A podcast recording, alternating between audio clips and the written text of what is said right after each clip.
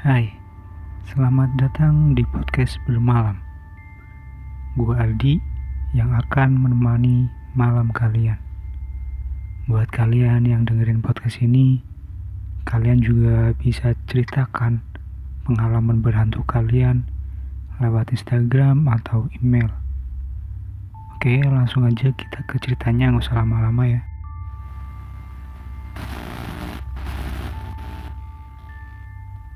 Aku Rio. Saat ini aku sedang duduk di bangku SMA.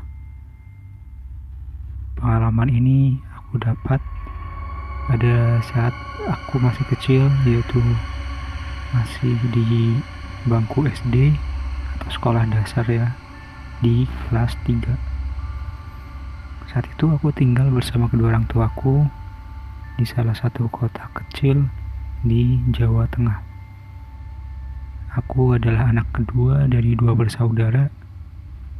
Di rumah kami punya salah satu peraturan, yaitu untuk nggak nggak pulang lewat dari azan maghrib. Pada saat itu hari Jumat, sekolah pulang pukul 10 pagi. Selesai pulang pada saat itu aku langsung berpamitan sama orang tuaku untuk bermain ya namanya juga masih anak kecil ya. Kita masih suka main ke sana ke sini. Saat itu aku bermain bola sama teman-temanku. Pada saat itu aku pulang sampai azan zuhur. Jadi aku pulang untuk mandi dan makan siang. Sampai azan asar aku main lagi. Tapi di situ aku tuh lupa kalau aku uh, buat pamitan ke orang tuaku. Aku langsung pergi aja gitu. Nah karena kan di di situ aku main tuh cuma ke rumah tetangga. Dan kebetulan itu sangat dekat sekali sama rumahku. Cuma jaraknya cuma berapa meter doang dari rumah. Jadi rumahku itu di dalam gang makanya di situ aku cuma main ya cuma ber, beberapa meter itu kan rumahnya berdempetan kan. Aku main ke rumah temanku namanya Mas Jenny aku ke situ main langsung detail film yang ada di kaset DVD pada saat itu.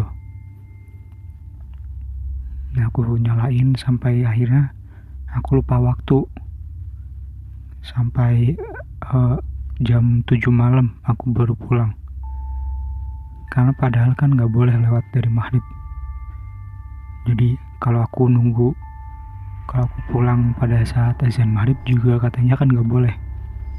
Itu yang konon pada uh, zaman dulu.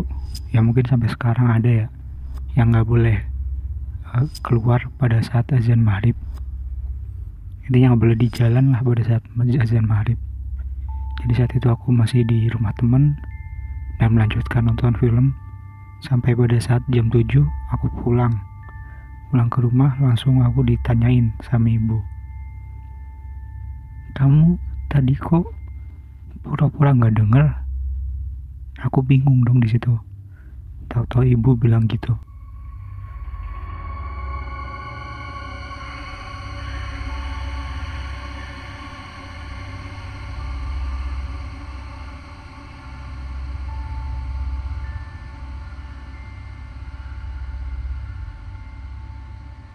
Akhirnya tanya sama ibu. Kapan ibu manggil? Tadi pas azan maghrib, ibu nyarain kamu. Karena kamu karena kamu tuh belum pulang. Terus ibu lihat kamu lagi di jalan, lagi di gang melati. Jadi gang melati itu bersebelahan sama gang rumahku.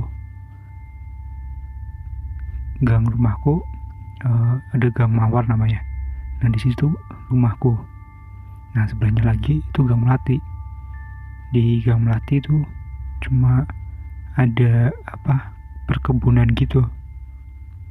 Beda sama gang mawar. Kalau gang mawar itu emang rumah-rumah penuh rumah-rumah. Nah kalau ke rumahnya Mas Dani itu nggak perlu lewat gang melati. Karena emang udah satu jalur itu di Gang Mawar. Karena ya beda berapa rumah doang dari rumahku. Makanya aku nggak perlu kan kalau lewat lewat gang melati itu. Kalau kalau aku ke rumah Mas Den Mas Mas Denny ke lewat gang melati itu sama aja. Aku muter dan itu muternya tuh lebih jauh.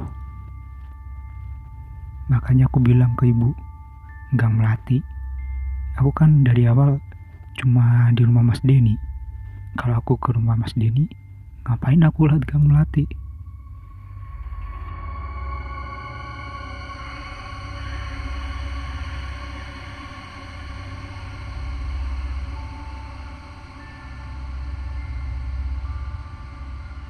ibu cuma bilang nggak tahu kamu ngapain pakai laut gang melati segala? Bikin muter-muter aja. Ya emang bener kalau lewat kayak kalau ke rumah Mas Denny lewat gang melati muter-muter doang jadinya. Lebih lama maksudnya. Aku seharian itu aku bilang lagi aku seharian ini belum lewat gang melati toh aku waktu itu waktu bermain bola juga nggak lewat gang melati ibu langsung bilang lagi alasan aja orang itu jelas-jelas kamu kok. Bajunya sama celananya sama rambutnya sama sampai mukanya aja sama. Masa iya bukan kamu? Bukan ibu. Aku aja maghrib masih di rumah Mas Denny. Aku nggak keluar sama sekali. Saat itu ibu cuma ya kebingungan. Aku yang begitu serius aku langsung ya disuruh mandi dan bilang dan ibu juga bilang udah nggak usah dipikirin apa yang tadi ibu ibu katain apa yang ibu tadi bilang.